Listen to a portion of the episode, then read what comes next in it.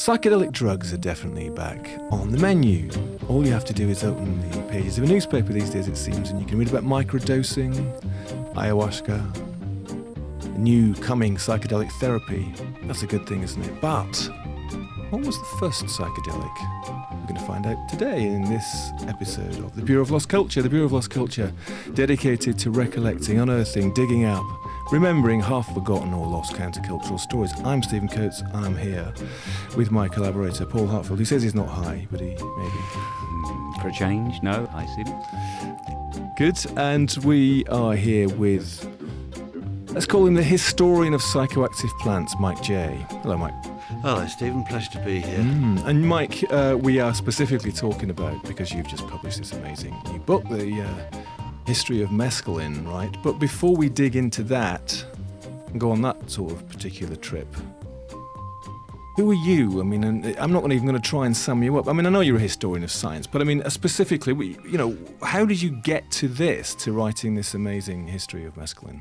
Oh, it's a really strange journey that doesn't really make any any sense with with hindsight. But I sort of I sort of became the drugs guy um, quite a long time ago, back in the back in the nineties, when actually I was mostly working in film and TV and editing and stuff. But I was doing bits of journalism, so uh, I was writing a bit for um, you know things like Arena at the time and Fortean Times, as I was still a perennial favourite, one of the first people to actually pay me to write anything. And um, back in that day, you know, we think back to the 90s and we think, oh, drug culture was everywhere. But actually, nobody was really writing about it at the time very much. Uh, there was, um, you know, and um, I was also an early adopter on the internet, you know, so. Um, Back in the sort of pre-Windows, you know, C colon backslash days. So I sort of wrote a bit about uh, all the kind of uh, you know Usenet drugs forums on the internet in the early days because that was really the first time that anybody started talking about drugs and drug culture.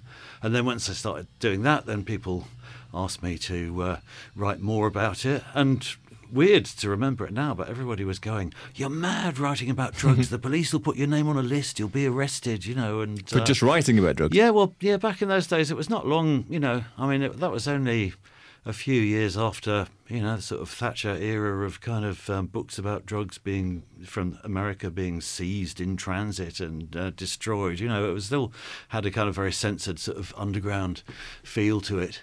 The But then- reaction against um, ecstasy and the repetitive beats and all that stuff going on. Yeah, that's right. And there was very few people, you know, actually talking about what this was and where it had come from.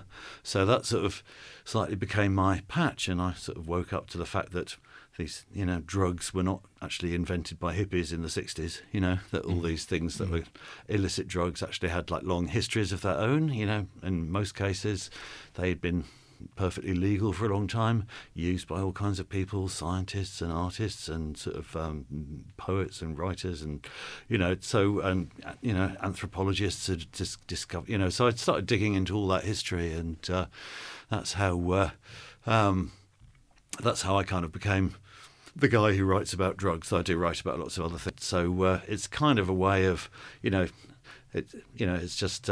You can say you're writing about drugs, but you're always writing really about something else, and it's just like all full of you're just cherry picking all the most exciting bits, you know, for me. So it's like looking at culture, but through the lens of drugs. Yeah, pretty much. Um, you have tended to specialise. I'm thinking about the that amazing exhibition which you curated down at Kew. You've tended to go for the more sort of psychoactive plant end of drugs rather than the kind of synthesised bit, haven't you? Yeah, that's. I mean, I mean that once you go far enough back into the history, it's kind of all like that. And yeah, I curated that high society exhibition at the Wellcome as well, which uh, um, was sort of. Uh, so trying to sort of um, open the subject up and make it more global, and then you get into like you know khat chewing in Africa and sort of betel nut and you know cocoa in the Andes and all those. But So- I have also written about um, the synthetic stuff. I wrote a book about nitrous oxide. Uh, the discovery of nitrous oxide, which was the first synthetic drug to be made in the laboratory. That was the atmosphere of heaven, was it? yeah, that's right. Um, the atmosphere of heaven. And uh, so uh, one of the things about mescaline as a subject is it's got both. Uh, You know, half of it is about you know the cacti, the peyote and the San Pedro that have been around and used forever in sort of Mexico and South America, and then the other half is about you know the mescaline, the drug that was synthesized from them Right. a hundred years ago in the lab. So you've got kind of both stories there, which is really interesting for me. Before we dig into specifically into the history of mescaline, um, it is interesting, isn't it? So you curated uh, an exhibition at Kew. You're working with the Wellcome, and that all seems to signal that in some way, this thing I mentioned at the beginning, that psychedelic substances are back in the news, back on the menu. You know, it feels almost as though it's only a matter of time now before, say, psilocybin gets licensed for therapeutic use, MDA, MDMA possibly too. It does feel like we are on the sort of brink of a new psychedelic era. And why don't we um, start to dig in? I mean, we're here really to talk about your book and mescaline, and um, I suppose for anybody who doesn't really know what mescaline is, Mike, and you have described it as the first psychedelic. Um, so maybe we can start with that. I mean, just set out the stall for Yeah. mescaline.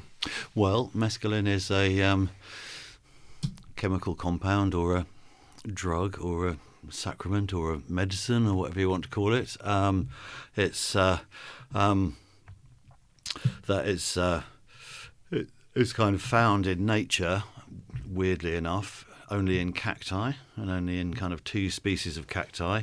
The famous one is the peyote cactus, which grows in Mexico and a bit of Texas, and there's also the San Pedro cactus, which grows in the Andes.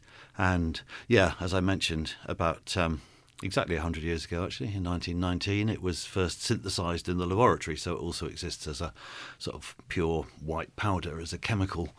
And um, it was. Uh, um, Probably the most famous mescaline trip still was Aldous Huxley's in 1953. He took some mescaline, the, the powder dissolved in water, at his house in the Hollywood Hills and uh, um, had the most amazing experiences of, of his life. He said, you know, it was like he'd never seen the world like that before. He said it was like it's what Adam must have seen on the morning of creation, you know. And he wrote the, the Doors of Perception, you know, which is the uh, his famous account of this. After which he and Humphrey Osmond, who was the psychiatrist who'd given it to him, um, batted around ideas for like a new name for these kinds of drugs. And these kinds of drugs at this point included uh, mescaline and another drug that had been much more recently synthesized in the laboratory called LSD. And these two drugs were at that time used in psychiatry, and there was a whole theory that you know their effects were similar to the symptoms of schizophrenia. So maybe if schizophrenia had a chemical cause, it was something like this. So all the all the language that was around um, mescaline and LSD connected it to sort of mental illness. And um, Aldous Huxley said, oh, "That's that's wrong. You know, my experience was not like being mentally ill. My experience was like a mystical experience, like people have described in Eastern spiritual traditions through the ages." So they kicked around for a word and came up with the word psychedelic.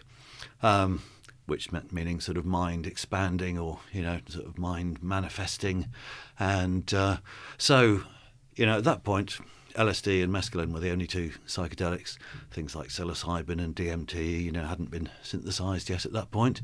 And of those two, LSD was the one that had been recently discovered in the lab, and mescaline was the one with a long history. So that, in that sense, the first psychedelic. It's interesting as well that uh, Huxley was virtually blind as well, wasn't he? Yeah. By that point, so um, a brave thing to do, I would say, as a Yeah, it was. sighted Um, person. I mean, to, to, to take a new substance like that and open your open your doors to it. Yeah, he was. It's it's interesting. Yeah, He he was he was very um, poorly sighted, and uh, one of the other really famous philosophers to take mescaline earlier, back in the 30s, Jean-Paul Sartre, was also really poorly sighted. They had very different experiences, but I think um, Huxley's was interesting because not only was he kind of um, partially sighted, but he said, you know, by his own account, he said, I'm a very poor visualizer. So he'd read all this like long literature about mescaline, which is all about, oh, you close your eyes and you see this kaleidoscope of hallucinations and visions and patterns and incredible colours. And Huxley said, I didn't get any of that. I just opened my eyes and the world was just transformed. You know, it was like it had been all freshly made and I'd never seen it this way before. Did he carry on using it then? Yeah, he he did, and but then you know, like um, a lot of people at that time, this is kind of the time when mescaline becomes sort of world famous and lots of people talking about it and taking it. But actually, um, scientists by this point were already starting to switch over to uh, LSD in preference, and that's what Huxley did. Once he, after he tried LSD, he never went back to mescaline, and he carried on taking LSD and famously um, took it on his deathbed. Administered by his wife. That's right, and just uh, just um, at the moment when um, JFK was being shot. So that's uh, right. Yeah, yeah. and uh, C.S. Lewis was doing something or other. He died, I think, didn't he, on the same day? There was three yeah, things happened on the same day. Yeah, right. C.S. Lewis died, JFK got killed, and and Aldous Huxley died yeah. Uh, whilst taking acid. Paul, would you um, be tempted to ask Ali, your wife, to inject you with LSD on your deathbed? She'd happily do that. I'm sure. no, I'd, I'd be very up for that. I'd like to see uh, see what I missed, or see what I did, or what mm. I did bad, or I'm sure that mm. will happen on my bed. It's a it's a bold thing to do, though, isn't it? I mean, um, you know, for most people, I, I think know. the sort of exp- you imagine that the experience of dying is uh, quite intense, mm. um, but then to augment it with um, with acid. Um, I would see it as a release, and I would see it as a it would be doubled if I took LSD. Well, I am hoping I'm there to witness nice it. yeah, I mean it's um, it's fun. I think it's hard to second guess until the moment you get there. Mm. I mean, mm. my my father-in-law, who was a uh, old beatnik and kind of just used every drug he could get his hands on, you know. And when he sort of finally got his sort of terminal cancer diagnosis, we were like, "Well, come on, Derek, now's your moment. You can order anything up off the dock and get script." And actually, when it came to it, he was like, "Nah, you know, I'm good. I'll just." Uh, mm. So, you know, you, you might sort of project forward to the moment of your death and think, "Oh, I would want to do this," but mm. you know, when when it comes to it, you might actually want to um, have a cup of tea, go in bareback, as it were. Yeah, right. Interesting image. yeah. Um, Mike, um, but why did they, uh, as it were, why, why did LSD for Huxley and for the scientists become the psychedelic substance of choice then over mescaline? It's mostly a question of dose. Uh, mescaline, a gram of mescaline is about three doses. Um, same sort of dosage as MDMA. You know, it's a big fat pill if you want to take it. Um, a gram of LSD is just thousands of doses. As you know, you know, it's like tiny amount, a little bit on blotting paper. So um, that was it started to be preferred. I mean, partly obviously then for logistical reasons. You know, you're going to buy a gram of LSD rather than a gram of mescaline because that'll you know last you sort of through all your sort of clinical trials. But also for scientists, it was like the theory with mescaline had always been for decades that like a bit like sort of cannabis or something. If you eat a lot of it, it just kind of floods the brain with sort of weird stimuli and kind of uh, you know that's why you have these hallucinations and kind of you know strange sort of trippy states. Whereas LSD, you know, scientists went, aha, well this works in such tiny doses. It's got to be stimulating some particular kind of receptor or triggering something very specific in the brain. So it became more interesting for scientists to use LSD to try and zero down on exactly what it was doing. So this is the synthesized uh, mescaline. Obviously, mm-hmm. let's let's go back even further. I mean, it was from an organic root, which mm-hmm. had been synthesized in the lab. So tell us about the differences between the synthesized version and the organic cacti version. Yeah, well, the um, both the cacti, the um, peyote and the San Pedro, um, have uh, lots of different chemicals in them. Alkaloids, they're called a type of chemical which are often mind altering, you know. So, uh, you know, there's an alkaloid in um, coffee called caffeine, and there's an alkaloid in tobacco called nicotine, you know, and uh, in the peyote in San Pedro, there's mescaline, but there's also dozens of other alkaloids. Uh, and various people have argued that this kind of has a sort of uh, rather different, um, gives it different qualities from sort of synthetic mescaline. Um, Having tried it out, I have to say, I did most of my um, uh, sort of early um, experiences with um, San Pedro cactus in, in, in Peru and uh, also, you know, in other places. And, uh, you know, it's, um, uh, un- it, it's kind of, um, it's definitely a psychedelic, but it's a slightly different, it's a different family from uh, LSD and psilocybin and stuff. You know, it's a slightly different sensation. It's much more physical you know. Um, MDMA, as we might discuss later, is a sort of analogue of it. You know, it's got this thing, it's kind of more a sort of body high as well as a mental thing, and the physical experience of it is kind of can be quite euphoric and really pleasant, but it can also be quite nauseous and sort of overwhelming, you know. So, uh, and I always kind of when I took San Pedro, I thought, um, I wonder what it would be like to take pure mescaline because then you just get like the head trip without any of this kind of body load. But then when I did take, you know, mescaline sulfate, um, you know, immediately recognised, oh, okay, this, you know, these are both in, you know, the pure drug itself. So, so um, you'd have a physical reaction too. You mean? Yeah, yeah, yeah, I mean, as you do with sort of ecstasy or something, you know, you feel a kind of sort of heaviness in the body and a sort of tingling in the extremities and a sort of bit of a, a sort of heartbeat. You know, if it's a large dose, you can be quite sort of physically steamrollered, you know, and have to lie down, you know, all, all that. Uh, uh is all, it a fast kind of roller coaster or is it a slow change from panic to? It's really to... slow. It's. Um, uh, it's much slower to cross the blood-brain barrier than kind of LSD and psilocybin and things. So uh, it's really a couple of hours before you've got the measure of you know how much you just took, and uh, it also lasts longer. It lasts about twelve hours, okay. so it's pretty. Um, yeah, it's pretty much more of a a physical ordeal. You know, I mean, I, I, um, I did it. I was um, very generously invited um, by the Native American Church in Oklahoma to participate in one of their ceremonies, and that's an all-night ceremony um, based around you know the peyote as its sacrament, and uh, you know, twelve hours, you know, in a teepee, sitting cross-legged, and upright and focused is, you know, is pretty intense. So a, ri- a ritual is quite part of the. You would recommend that? I think it's a. Um, I think it's bigger than. I mean, the difference between you know the cactus material and the chemical. I mean, you know, there are lots of kind of psychedelic geeks who will argue about that forever. You know, but uh, to me, the sort of big difference is the context in which you take it. You know, because if you take it sort of on your own or experimentally, or let's see what's going to happen to me, uh, then. Um, you know, you get very wrapped up in your own sensations, you know, because you get uh, everything from, you know, when you close your eyes, you start to see these amazingly sort of vivid visions. You get lots of auditory hallucinations, or I do. It's like kind of having a you know radio being tuned kind of inside of Reynolds, picking up all kinds of snatches of things, and you get kind of very wrapped up in all this. Whereas if you take it in a ritual, it's a it's a collective experience, you know. And uh, in fact, there's kind of uh, um, you know the roadmen in the Native American Church, you know, the sort of um, uh, facilitators, you know, always say, you know, don't focus on your own sensations, you know, sort of be with what's happening, be with the music, be with the prayers, be with the group.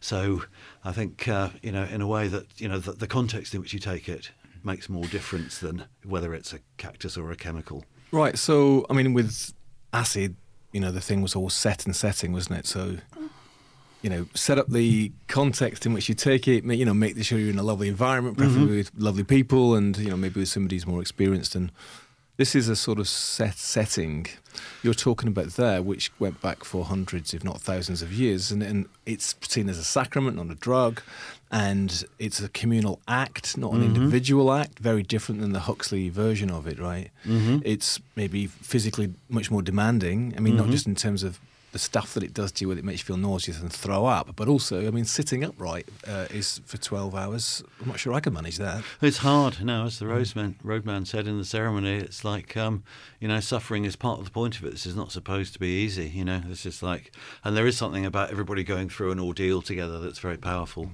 Interestingly, the Native American church ceremony doesn't go back hundreds of years. It was kind of, it actually only appeared uh, on the reservations, you know, in the 1880s, uh, because um, that was the first time that most, you know, American, you know, plains tribes had encountered peyote, and it was. Uh, uh, you know, to do with the Texas Railroad, you know, that sort of peyote, you know, was, was only really known to the people who lived down in Mexico or kind of down on the Tex-Mex border, but it does go back a really long way in Mexico, and it goes back a really long way in in the Andes, the San Pedro as well. And in Mexico, yeah, and there seemed to have been kind of two different ways it was used, and you know, there's it was banned by the um, Mexican Inquisition. Uh, but there are records from Jesuit priests of like everybody taking it, uh, usually around a fire, usually at night, and kind of dancing and singing and getting into this kind of group mind thing, you know. And you can't help now, with hindsight, like sort of thinking about kind of um, you know the use of sort of mescaline derivative drugs in sort of modern dance scene. You know, it's kind of very similar. Ecstasy in Yeah. in, in the rave scene. That's But- right. so that's the earliest history because it's the earliest written history uh, right. that you can trace the use of mescaline back to, or the peyote because, or the uh, San Pedro because obviously pre that there was no records. So there's no in in those in those early uh, races. There's no records that they kept about the uses, or rather, Uh, yeah, well, there is. I mean, there's you can follow it back, you know, with art and architecture for thousands of years. There's this amazing temple site in the Andes in Peru called Chavin, and uh, uh, which is about three thousand years old. And there's you know carvings on the temple walls of this kind of sort of shaman figure who's kind of half human with sort of jaguar fangs holding a San Pedro cactus, you know, and uh, there's kind of physical finds of cacti going way back, you know, and peyote in Mexico going back, you know, at least sort of three, four thousand years. Uh, and in the Andes, there's lots of pottery and ceramics with kind of um, San Pedro sort of intertwined with jaguars and things.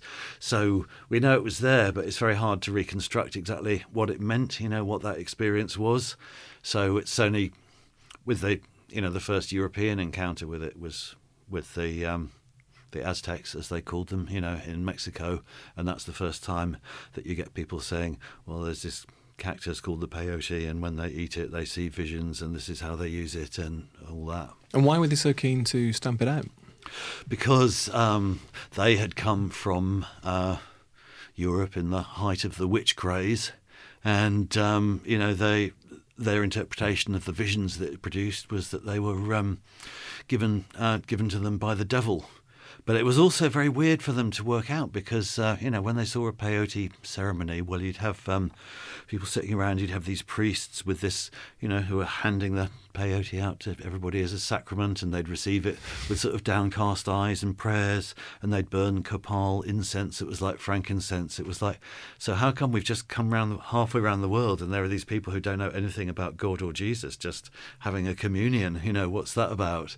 So I think, um, you know, that was why, you know, their interpretation was, well, it's it's kind of, you know, the devil is sort of mocking them. It's kind of a parody of the sacrament, you know, and. Uh, but it was also, I think, really about um, you had to kind of give up the peyote before you could properly convert to Christianity. They could see that it was a rival, you know, that people, um, you know, regarded peyote as sacred. And in fact, this comes back, you know, the Native American Church these days are much more explicit about that. You know, they say, you know, Christ, Christ's crucifixion, that's the white man's sin. You know, that was nothing to do with us. You know, we don't have to atone for that. Um, you Wise know, we, words. We've always had a different, you know, and the peyote has always been our sacrament. You know, that's the way in which, you know, Jesus has always been with us. You know, so you can see that there's been a sort of turf war between peyote and Christianity in that part of the world ever since. We're going to hear some sounds, Mike, which are related to mescaline. Can you just tell us what they are? This is going to be some uh, music from uh, the Native American church, uh, the peyote ceremonies. And um, this is a type of music that kind of developed as the peyote ceremony did. Um, during the late 19th century, when uh, the Plains tribes were on the reservations, at that point, um, a lot of their traditional ceremonies had been banned. They weren't allowed to do singing or dancing, you know, uh, on the reservation. So, you know, this um, te- this uh, ceremony happening in a teepee at night was a kind of clandestine thing. It was like a little world in which you could create, you know, the old ways and the old times uh, and the old the old medicine and uh, it's uh, this is still a big component of Native American church ceremonies to this day. Um, people sing, uh, and there are two sacred um, instruments that are passed around: a rattle and a drum. Um, and they're passed around the circle, and people sing their songs. Everybody's song is different. Uh, often they are songs about their own lineage or their own tribe. You know, there are certain songs that people are entitled to sing about themselves, and uh, also, you know, when you've got this going inside a teepee, inside a canvas teepee, or as it would have been in the old days, a buffalo hide teepee, it's just amazing the way that it echoes back. And um, particularly as the peyote takes hold, what you hear in this, you know, I heard sort of through the night so many amazing kind of um, phrases and songs and, uh, you know, things being created around this very basic kind of singing and beat.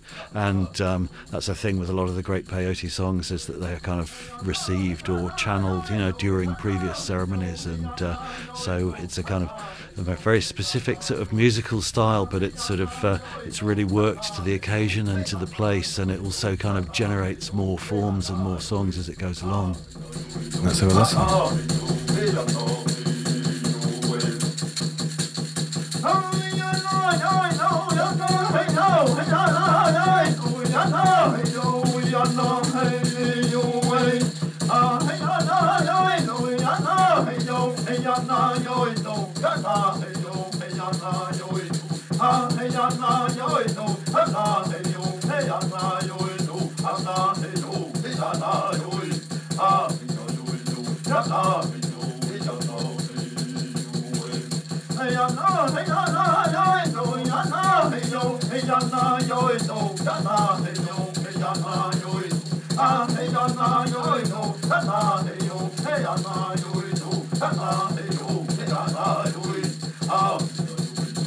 Oh.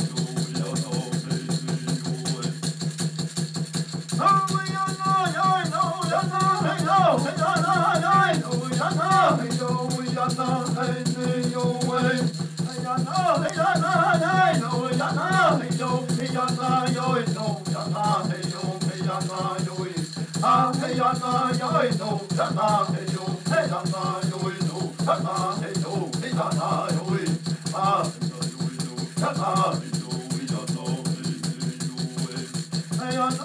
I know, I know.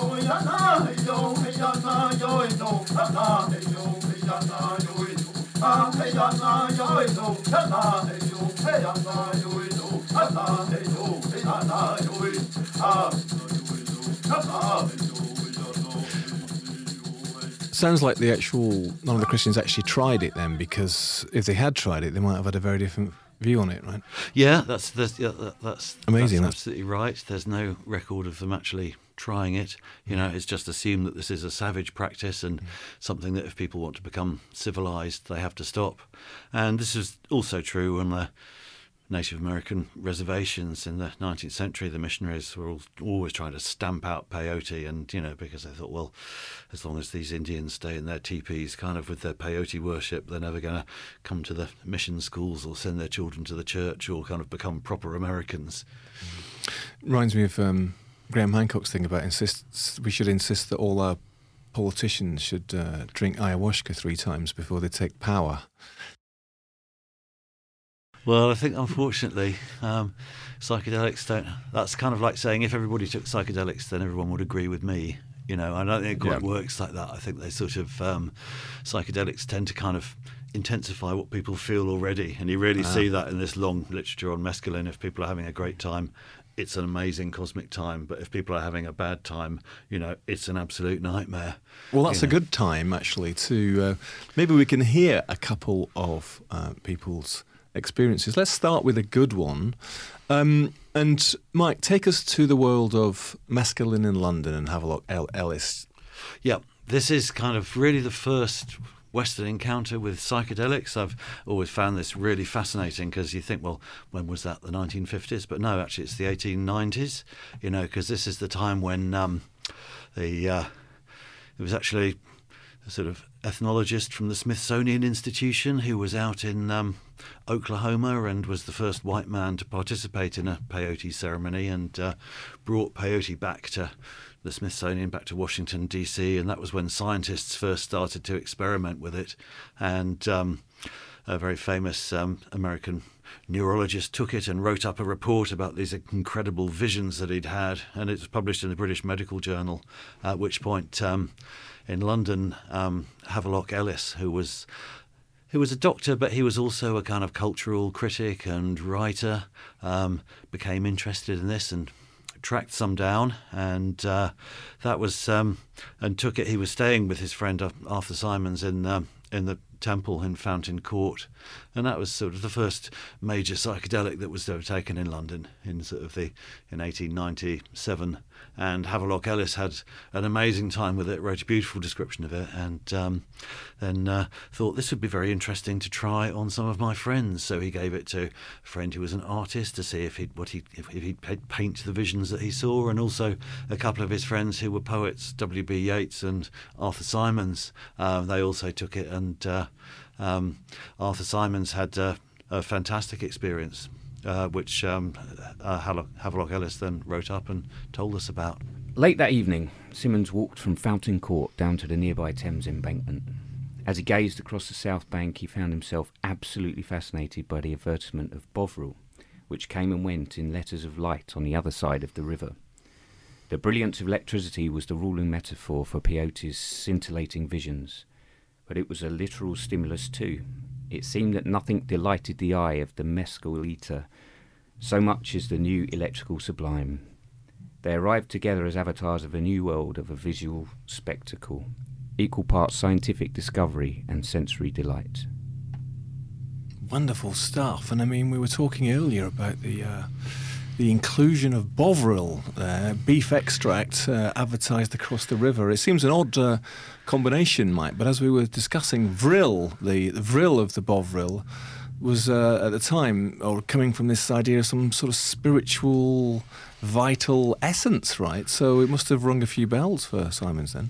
Yeah, that's right. Well, um, the idea of vril and vril power was in the was intro, introduced to the culture by the novelist Bulwer Lytton, who wrote this um, novel called The Coming Race about uh, kind of um, going down into the hollow earth and meeting this race of superior beings who uh, it's a kind of utopian world that they live in down there where there's no sort of fighting or war because everybody's got this incredible sort of source of energy called vril power. And uh, this was a kind of concept that was picked up as he said by sort of vitalists and um, some scientists but also by theosophists and kind of occultists. So uh, when um, you know this beef extract was being named. Uh, for whatever reason, they chose to call it bovril, bovine vril, like this was the essence of uh, of the essence of cow, you know, in, in, in a bottle. Managed to get it into a jar. Yeah, yeah. and now, I mean, for people who, who know uh, that part of London, it is, of course, um, where the Oxo Tower is. Another Oxo, another uh, beef extract. Yeah, that's right. Oh, strange. That's right. Um, that was a very uh, happy experience for, for Symons and mm-hmm. obviously Havelock Ellis. And you said introducing it to this culture, this poetic, artistic culture of London. And talk me a bit more, Mike, about the effects that had in terms of the work that they were producing, and in fact, the work, the effect that mescaline has had on artists.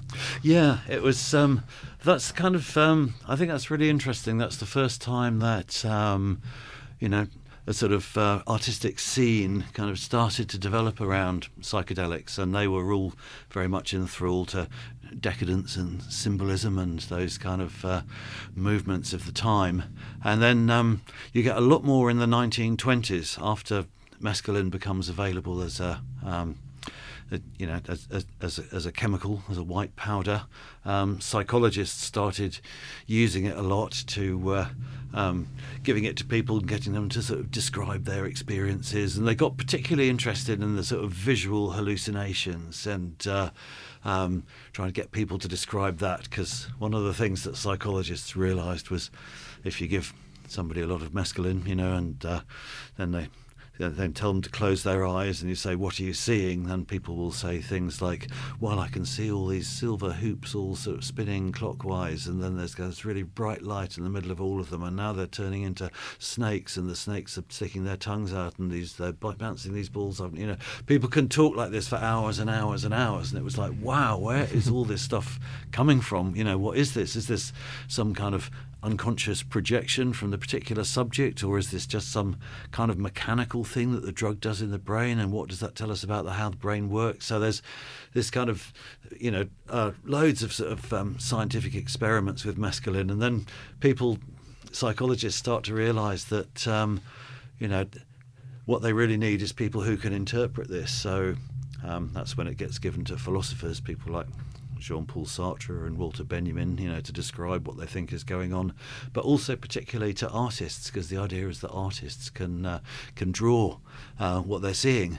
Uh, so and you've got a lot of particularly modernist avant-garde artists, um, particularly uh, people who are interested in productions of the unconscious, you know, the sort of people who are doing automatic writing and drawing, you know. So, in that kind of uh, um, avant garde art world between the wars, there are a lot of mescaline experiments and people producing um, amazing work. And uh, um, there's one that I've kind of uh, looked at particularly because there's uh, um, it's all recorded in the archives of the sort of Maudsley psychiatric hospital here in London.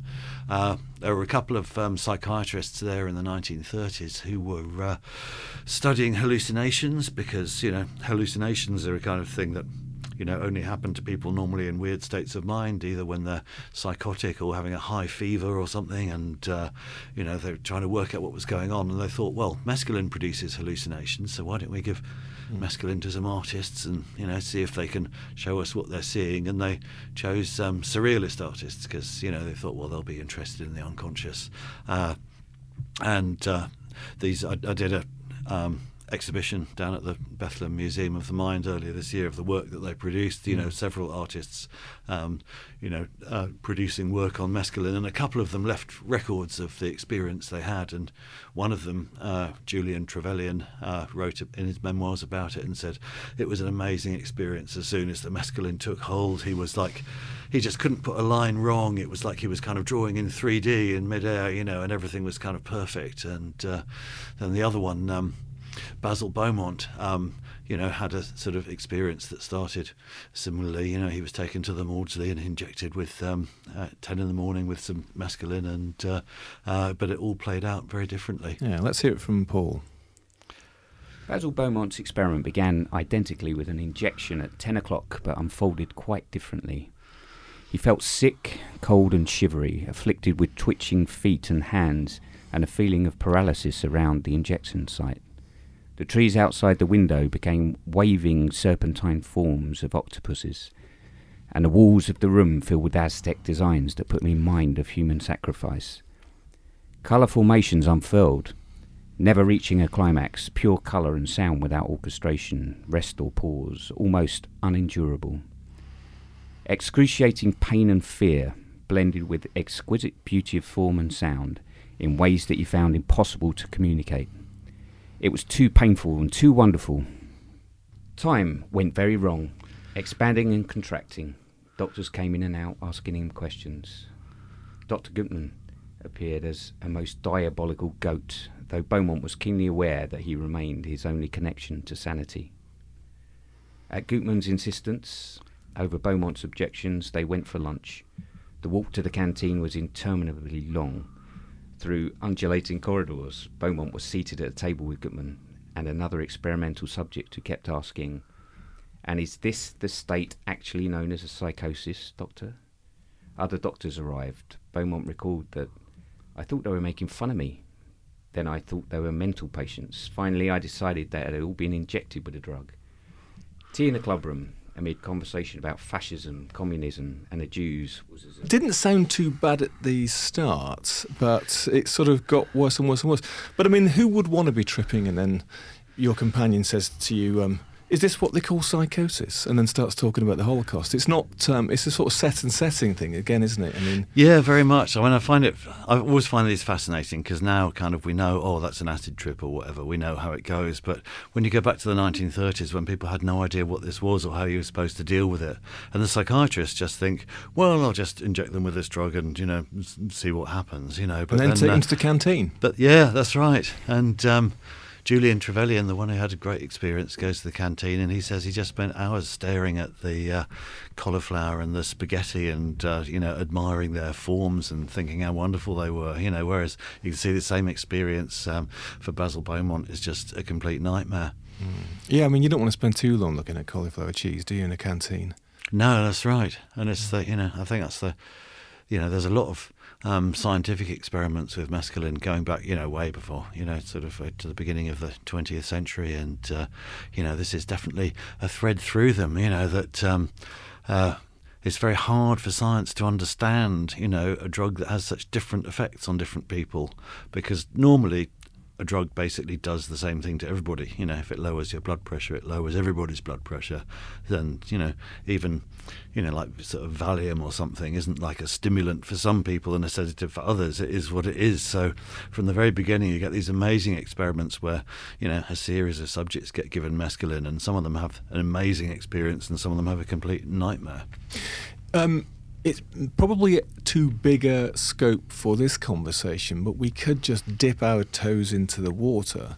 When these experiences, uh, like in terms of the imagery, you talk about seeing Aztec style mm-hmm. imagery. Well, you know, if you've drunk ayahuasca, you're familiar with that stuff as well. What is going on? I mean, maybe you can speculate a little bit. Is there something which is cross cultural going on? Is there something which is like other, or is it a kind of there's just a subjective playing out of imageries which there's no real meaning to or explanation of? It's just some wonderful thing that happens, like some light show, or is there something deeper you think, which is you know, some contact with some spirit consciousness? Yeah, it's a great question, and it's a question that kind of keeps coming up. You know, sort of. Uh, you know, through the history of mescaline because people interpret them in such different ways, you know, and, uh, you know, we're now kind of being shown all this kind of high tech brain imaging and showing, oh, look, you know, it's this bit of your brain talking to that bit of your brain or, uh, or, or whatever.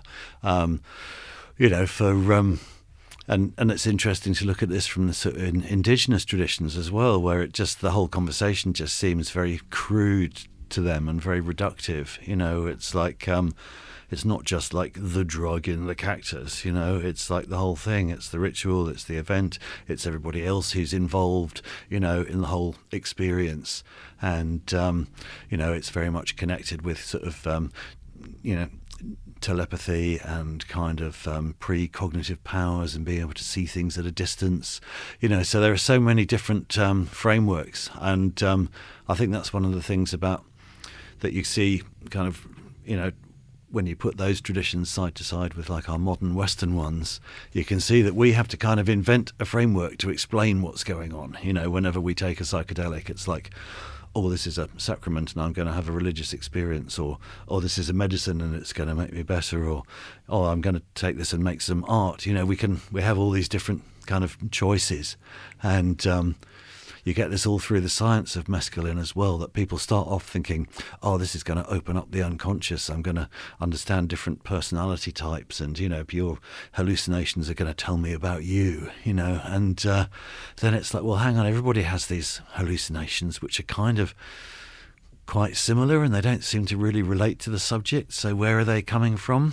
And is it just like a mechanical production of the brain that these things just, you know, disrupt our sensors, and then we kind of make um, signal out of noise and uh, you know create these images. But then, you know, um, and in fact, quite a lot of scientists who kind of put that forward also say, yeah, but this doesn't really explain everything. It might explain why we see these geometrical shapes, but taking a psychedelic is not like looking down a kaleidoscope. You know, it feels really important. It feels really kind of deep Meaningful. and profound. You know, you're really kind of, uh, you know, having this um, experience that's very deep and stays with you. So, you know, how do we explain that? So I think. Um, all these things are kind of going on with psychedelics, and uh, you know, te- our tendency, sort of, you know, in, in, our sort of Western culture, is to sort of pick one model or another, you know, and uh, but it doesn't. It always seems to, to me that you can't really contain the experience within just one way of looking at it.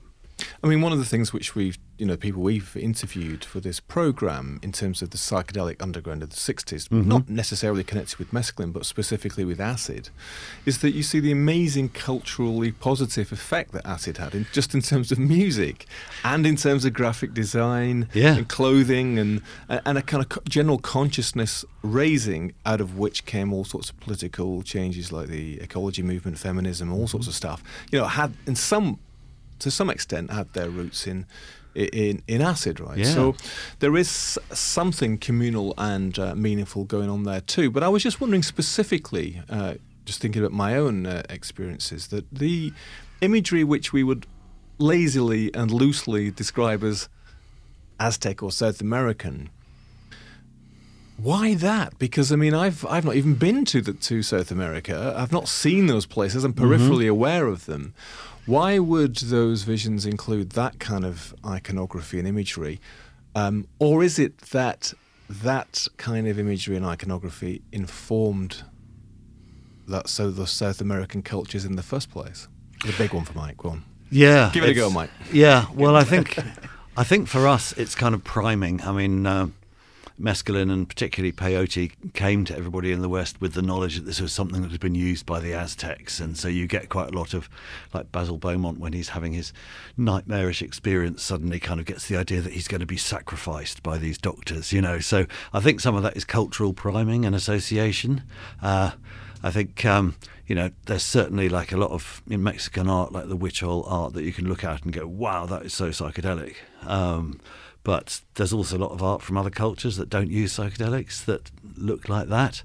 And you know, in terms of the sort of Western subcultures, you know, what's interesting is. Um, in the 1950s, when mescaline and LSD are both being used and picked up, you know, they're used a lot by mostly sort of people who are kind of cultural conservatives one way or another. You know, a lot of those um, big figures, you know, Huxley to an extent, and also Gordon Wasson, who discovered magic mushrooms, and uh, um, you know Albert Hofmann, who discovered LSD. You know, they're all people who, uh, you know. You know, are, far from being kind of left-wing radicals. You know, in fact, they're mostly people who think that, uh, you know, society is degenerate, and you know we need to give these drugs to the bright young people of the next generation in order to, st- you know, there's kind of quite a sort of right-wing ideology behind a lot of that, and of course, um, you know, the CIA are very involved in the distribution of psychedelics, and then in the '60s it develops this completely different culture. So I don't think psychedelics in themselves, you know, produced kind of um, sort of, you know, left leaning, ecologically conscious cultures, you know, because there's lots of examples, you know, of it being used in other cultures where that's not the message. You know, I mean, it's like, you know, today lots of, um, uh, you know, in Russia, there are lots of kind of neo-Nazi sort of biker gangs who are very into their psychedelics. I don't think they're having the same kind of warm, fuzzy tree-hugging experience that uh, you know people are in, you know, here in, uh, in, in, in, you know, in London or California or wherever today. I don't know about you, Paul, but next time I'm in Russia, I don't want to meet any Russian all right that. biker gangs We're who are on not psychedelic drugs. Um, one project we're not doing.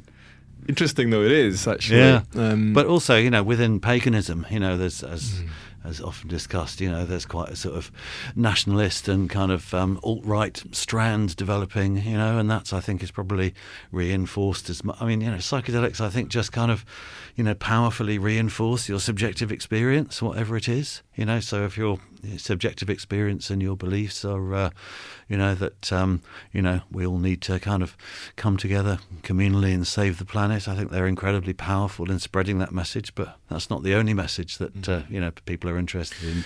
So, mescaline gets superseded largely by LSD in the culture. I mean, um, it's always going on, as you said. Psychedelics are always there. There's always people experimenting and using it, in maybe including yourself, and uh, it's it's going along. And then you talked um, before about that in some way. Sort of fast forward to late eighties and Yeah. nineties that.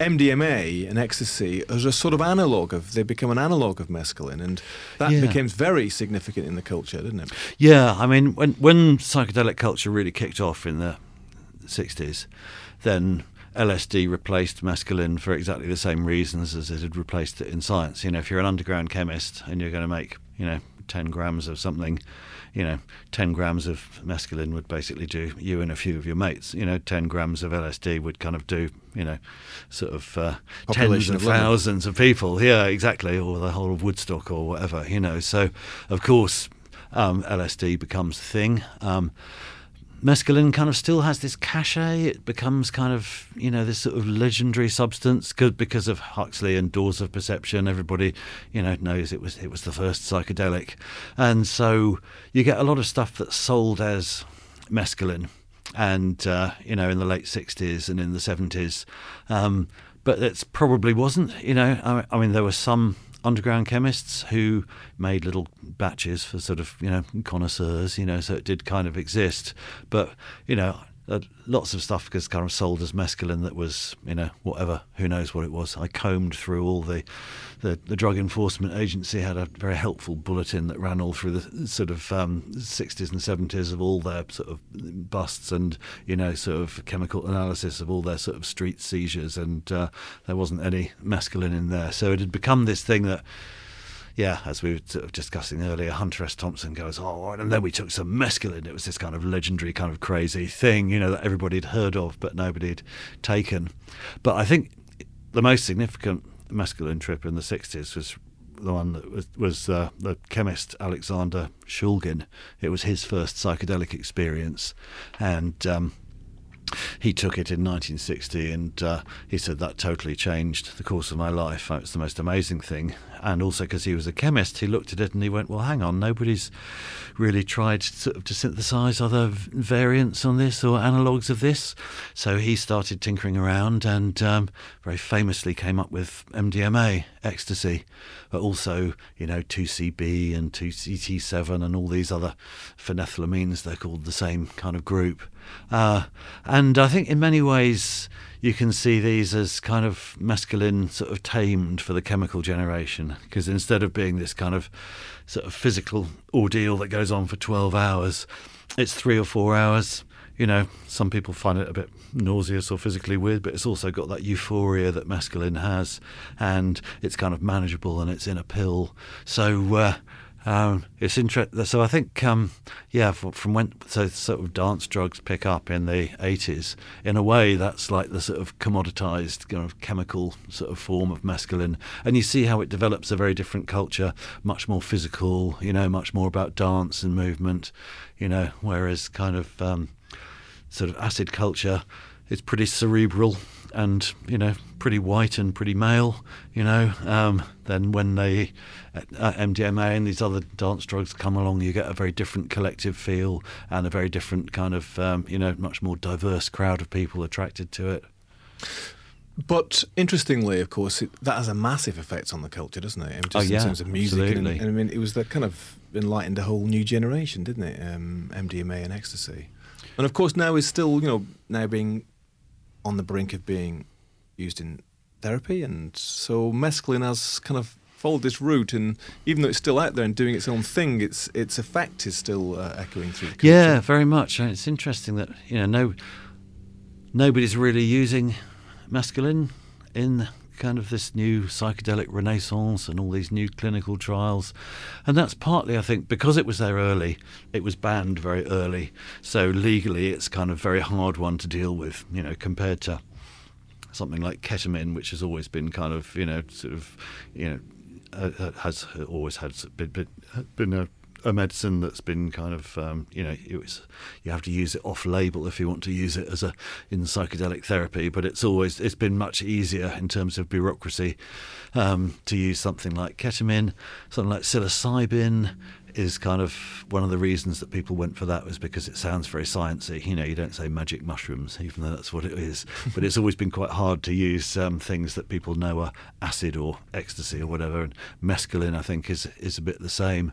So it's kind of it's kind of bowed out. It's kind of disappeared, or you could say it's been kind of um, designed out. You know, by these sort of new things like. Um, MDMA and these new chemicals that you know have sort of selected you know some of its some of its qualities in a more manageable form. Mike, we're running out of time, but I thought it'd be quite nice just to hear your anecdote about your father-in-law and his um, experience.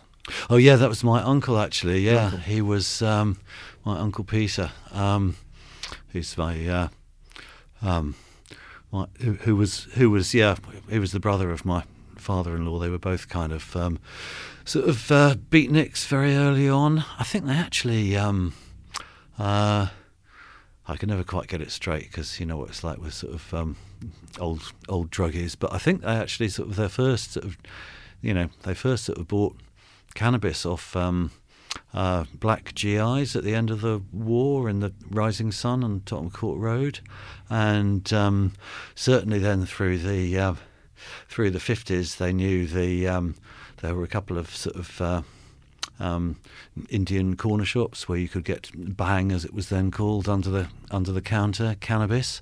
Uh, so they were very hip to this, and Peter was uh, as soon as Doors of Perception came out, he was uh, he was like, "Wow, this sounds great! I've got to get hold of some of this." And um, uh, so he fa- figured out that um, Sigma Aldrich, the chemical suppliers, supplied mescaline, and he went out to their uh, um, to their warehouse, you know, sort of uh, on on the edge of London, and uh, he said, uh, "I'd like." He wasn't sh- quite sure how much to get, so he thought, "I'll go, "I'm to have half kilo of mescaline sulfate, please." And uh, there's a guy there in the you know, in the sort of brown coat with all the biros who looked at him and said, "Well, sir, it's not technically illegal, but we've told, um, you know, we've been told that we should be careful who we sell it to." And uh, Peter said, "Well, I am a physicist. Uh, he was he was working for Kodak at the time, you know, and uh, he was he was a physicist.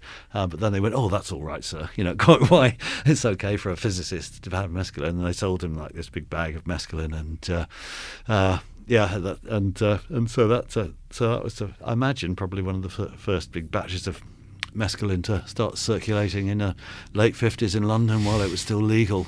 Yeah, so that's a, that was a story that I'd, uh, I'd, I'd I'd known for a long time, and uh, you know kept picking up echoes of. So there's a nice poetic resonance there in you writing this wonderful book, A Global History of the First Psychedelic Mescaline, which, you know, it does feel like a kind of significant uh, benchmark work because nobody's really done it before, have they?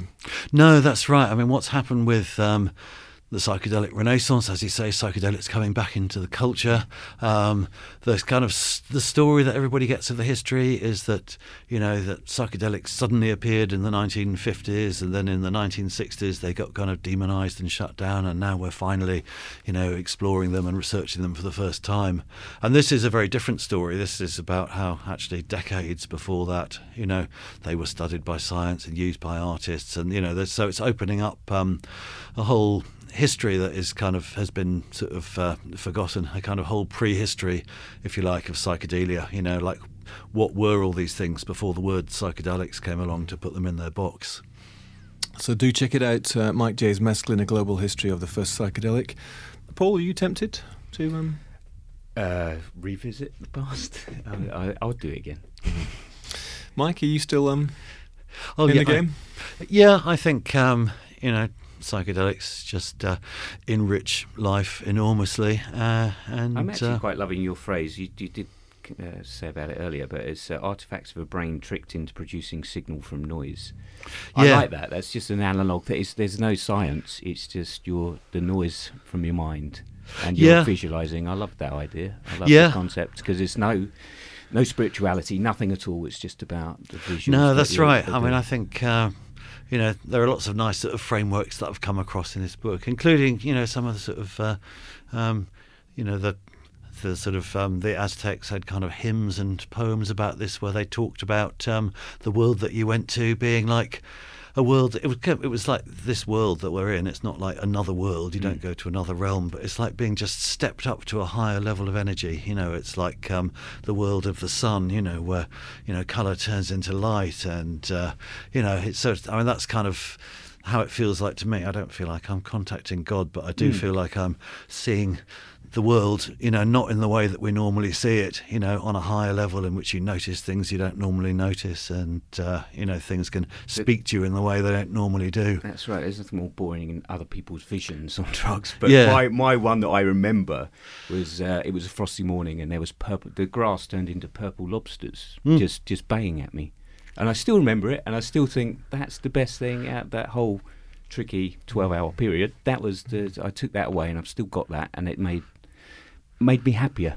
Still Yeah, exactly. happy You don't have to about it. say So what there was it- a benefit. There you don't have to say what it means or make Yeah, great claims for it, but you know, as Yeah. um, I don't, don't think life has many more kind of interesting and fascinating things to offer. I think also, uh, I mean, personally speaking, there is that sense of, that you said there of the being reawoken in some way to the world as you might have seen it before you were seven. Yeah. Actually, you know, in that which is you know when the literal mind kind of you know gets control, uh, it breaks down that barrier, doesn't it, between the imagination and reality? And there is something wonderful and therapeutic, I would say, about re-entering that uh, phase. I my own experience of psychedelics is deeply meaningful. I wouldn't necessarily call it spiritual, but I would say meaningful. And uh, there is in a, in a world which is frazzled and you know we live largely on the surface of things. That seems to be a very valuable experience to engage in. Yeah, and that's in fact, what you know, Alexander Shulgin said very much what you said when he first took mescaline. He said, "I'd forgotten that the world was like this. This is exactly what it was like when I was a child, you know. And uh, I think it's, um, as you say, I think all kinds of things can be therapeutic. They don't have to be done to you by doctors in clinics. I think there are all kinds of ways that uh, you know people can uh, kind of take um, you know therapeutic value or kind of um, be sort of balanced or kind of made more whole or more happy. So there we have it. Thanks very much, Mike. And you can check out more of Mike's work as well as this book at mikejay.net. Thanks, Mike. Our pleasure. Thanks, Mike. Th- thank you, Paul. You've been listening to the Bureau of Lost Culture, focusing on this episode on a global history of the first psychedelic with Mike Jay. We'll be back next time with more half remembered, half lost, forgotten stories of the counterculture. You can check us out at bureauoflostculture.com.